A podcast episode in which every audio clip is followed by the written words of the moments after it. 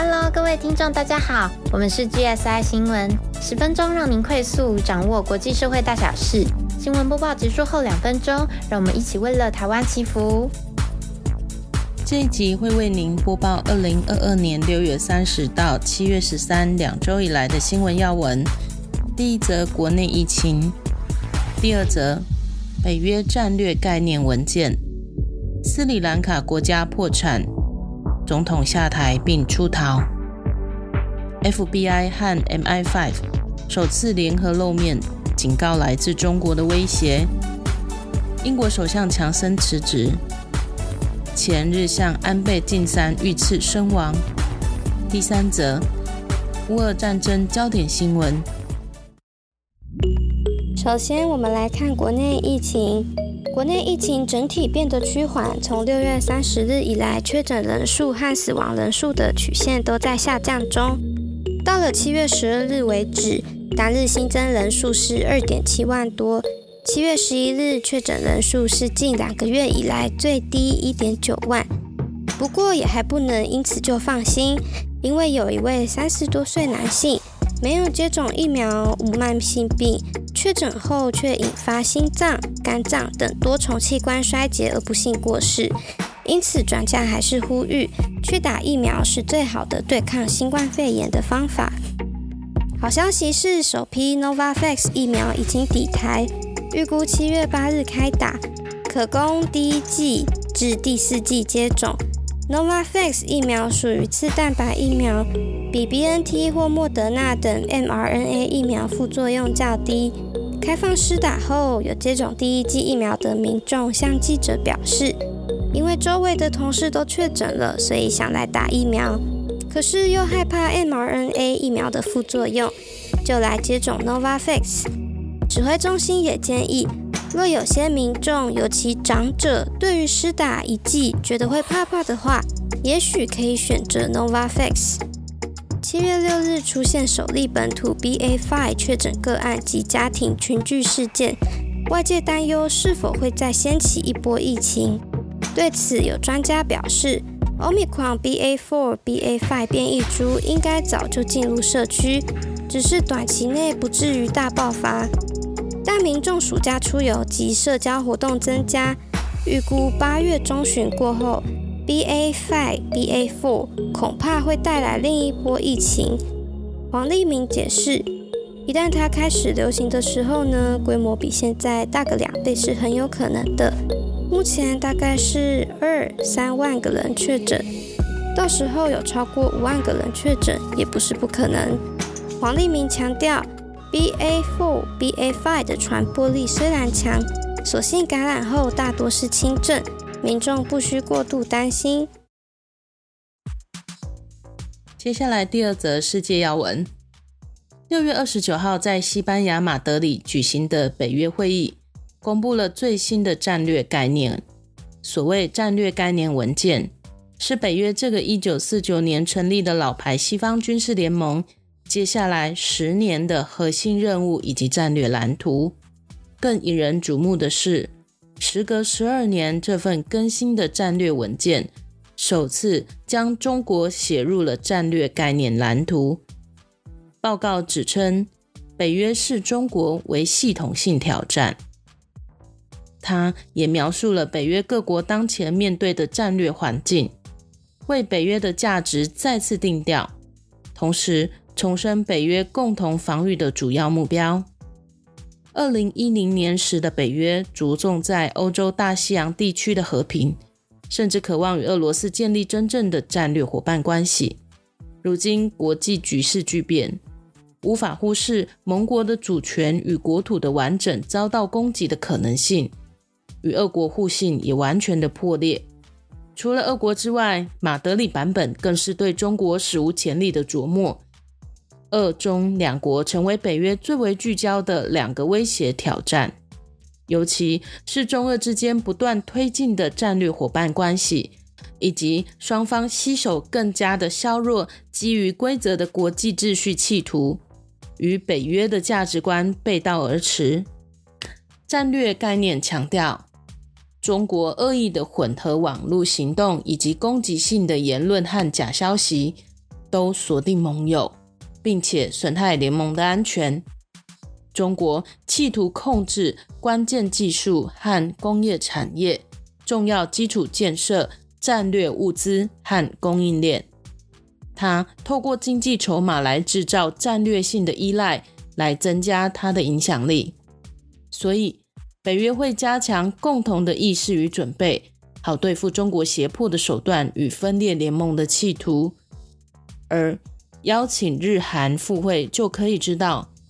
北约已经将守备的范围扩大到印太地区。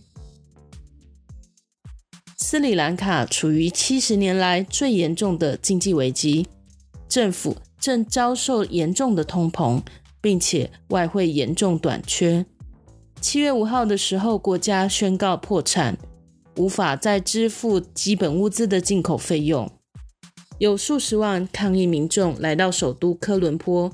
要求总统下台。这几个月来，他们一直承受着每天断电的痛苦，以及燃油、粮食和药物短缺的痛苦。七月九号，数千人冲进了位于科伦坡的总统官邸。总统戈塔巴亚拉贾帕克萨承诺将在七月十三号下台。总理威克瑞米辛赫也已经同意辞职。讽刺的是。总统在七月十三号乘坐军用飞机逃离了国家。事实上，不只是斯里兰卡，俄乌战争使得粮食、燃料和其他日常的必需用品的价格飙升。土耳其、阿富汗、辽国、巴基斯坦、委内瑞拉等等，有许多的国家都面临了严重的经济危机。尤其土耳其政府的财政恶化，贸易逆差不断扩大。债务更加严重，新巴威的通膨率呢，则是已经超过了百分之一百三十。下一则，七月七号，美国联邦调查局 FBI 和英国军情五处 MI5 两个机构的领导人，有史以来第一次联合公开露面，警告来自中国的威胁。MI5 处长向与会的商界领袖和大学高层人员警告说。中国政府正在使用一系列工具盗取你们的技术。举例来说，美国郊区有一些跟中国公司有关联的人一直在挖掘基因改造的种子。如果是中国自己研发的话，将花费他们数十亿美元的成本和将近十年的时间。中国部署网络间谍的活动是为了要进行大规模的欺骗和盗窃。他们的骇客规模也比其他的大国加起来都更大。下一则，七月七号，英国执政的保守党首相强生终于表态要辞任党魁，但是将留任首相的职位，直到选出接班人。事件的导火线是财政大臣苏纳克和卫生大臣贾维德。因为不满强生对保守党的副党鞭品契尔涉入性丑闻一事视而不见，所以两位闪电请辞。于是内阁和保守党要求强生下台的声浪再起。BBC 分析报道说，强森辞职，欧洲大陆很少有人会流下不舍的眼泪。欧洲政界人士指责他在脱欧的问题上虚张声势。他们指责他没有对英国人民诚实的说明脱欧的真实含义。下一则，七月八号，日本前首相安倍晋三上午在奈良市西大寺站附近发表演讲，被四十一岁男子山上彻也当街枪击，因为伤势过重不治身亡，享受六十七岁。根据读卖新闻报道。调查人员指出，山上彻也提到，他的母亲因为沉迷统一教而捐出了大笔款项，导致家中破产，生活变得拮据。他因此心生不满，决定要杀害统一教会的上层。在去年九月，山上彻也看见安倍晋三帮统一教录制了一段致辞影片，就是这段影像让安倍晋三成为了山上彻也的目标。韩国媒体分析，统一教与安倍晋三的祖父日本前首相岸信介其实有着更深厚的渊源。双方曾共同创立以反共产主义为宗旨的政治团体——国际圣共联合。日媒新潮社曾指出，安倍和川普两人之所以如此骂吉，其实是靠统一教的人脉从中牵线。统一教长期来在美国、日本传教。在美日双方都有强大的人脉，因此安倍与川普才能在短时间内形成信赖的同盟关系，同时奠定了美国印太战略基础。关于安倍晋三的事迹，我们之后会有专题报道，听众们请记得把小铃铛开启，订阅起来哦。第三则，我们来看乌克兰、俄罗斯的战况。六月三十日。俄罗斯的部队已经从黑海战略据点乌克兰的蛇岛 Snake Island 撤退。乌克兰官员指出，已经跟俄罗斯换球，让一百四十四名乌克兰军人获释，其中大多是先前坚守亚速钢铁厂的人员。俄罗斯盟国叙利亚承认了乌东两个分离主义的共和国独立。为此，乌克兰总统泽连斯基二十九号宣布，乌克兰与叙利亚断交。七月一号，美国国防部宣布，第十四次增援乌克兰八点二亿美元的武器弹药，其中包含短中程地对空飞弹系统、国家先进防空系统 NASAMS。加上这次的武器供应，美国已经提供乌克兰六十九亿美元的军援。与此同时，挪威总理 s t o r 走访乌克兰，并且挪威政府宣布，未来两年援助乌克兰十亿美元。七月三号，俄国国防部宣称，俄军和乌东分离派部队已经完全控制乌克兰在卢汉斯克自地区最后一个主要据点利斯昌斯克市。这意味着卢甘斯克州全部沦陷。俄军拿下利斯昌斯克，若是得到证实，对莫斯科而言会是一个重要的里程碑。与此同时，澳洲总理艾班尼斯访问乌克兰遭战火蹂躏的三个城镇。布查、伊尔平还有 Hostomel。七月四号，乌克兰军队证实，乌克兰军队被迫撤离东部城市 Lysychansk。乌克兰军事指挥部指出，继续防卫这座城市将造成致命的后果。为了保住乌克兰守军的性命，因此决定撤离。也就是在同一天，黑海战略要地蛇岛则重新升起了乌克兰国旗。瑞典总理安德森首次访问基辅，并说。不应该让俄国的侵略行动取得进展。普丁下令将攻势深入乌东顿巴斯地区，这项举动显示俄军并不会停止战斗。七月五日，俄国支持的顿内茨克和卢甘斯克两个人民共和国的部队正在朝顿内茨克地区进发。目前，乌克兰仍然控制顿内茨克约百分之四十五的土地。乌东斯拉维扬斯克市长利亚赫说：“斯拉维扬斯克市已经是俄军在顿巴斯之战的下一个目标。”《华尔街日报》报道，占领乌克兰扎波罗热扎波利吉亚核电厂的俄军部队正在将这座欧洲最大的核能发电厂改造成一个前线军事基地。另外，路透社报道，有两艘悬挂外国国旗的船只已经在马里乌波被亲俄分离派政府没收，成为他们的国有财产。这样的事情是首次发生。同一天，全球大约四十国领导人在瑞士南部的卢甘诺市完成为期两天的乌克兰重建会议。它是从七月四号到七月五号，并且签署卢加诺宣言，提出一套重建原则。卢加诺会议提出的原则之一是，重建方式需由乌克兰自己决定，并强调重建过程必须有助于加速、深化、扩大和实现乌克兰的改革努力，并且促进乌克兰走向欧洲化。重建过程必须透明，必须对乌克兰人民负责。这是由于数千亿美元援助款流向乌克兰的情况下，外界对乌克兰贪污猖獗的疑虑仍然存在，因此大力强调改革的必要性。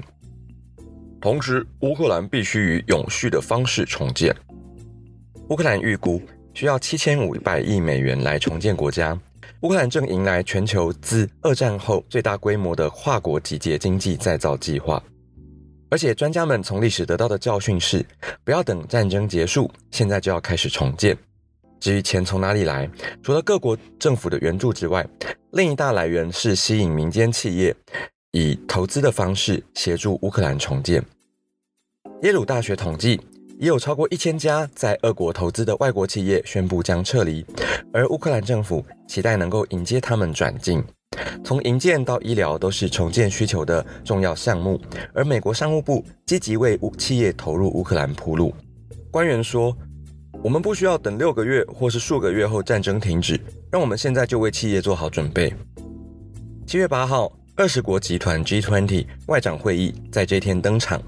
中国外交部部长王毅在七号已经先和欧盟代表 Borrell 会面，讨论乌克兰的问题。稍晚，美国国务卿 Blinken 和王毅在 G 二十的会议场边谈了五个多小时。Blinken 表示，已经就北京与莫斯科站在同一阵线的事情，对中国外交部长王毅表达关切。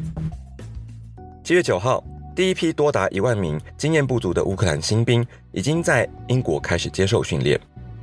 七月十号。乌克兰武装部队正准备向乌克兰南部的 h e l s o n 州发起反攻。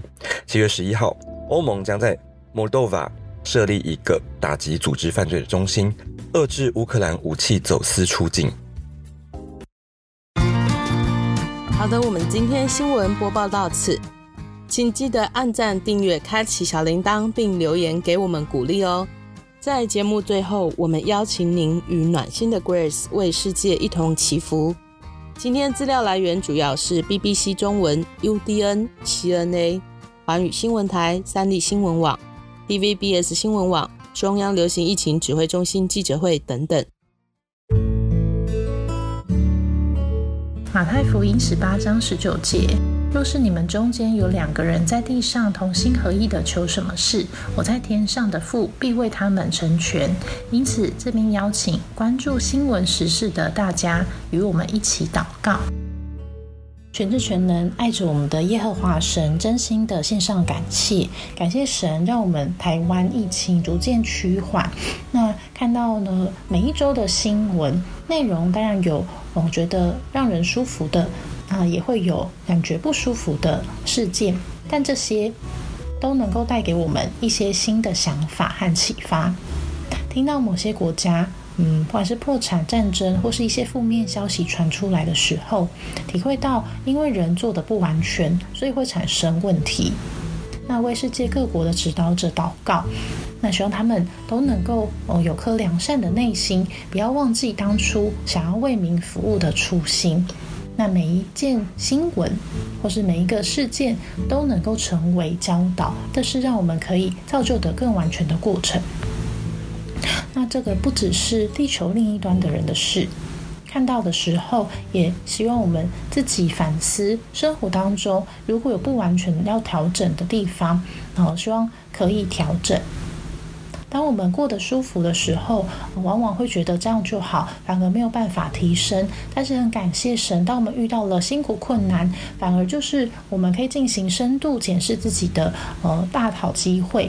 那透过这些修造，让我们可以成为更好的自己。所以非常的感谢，愿所有人都能借此提升。哦，感谢的祷告是以得胜主的名。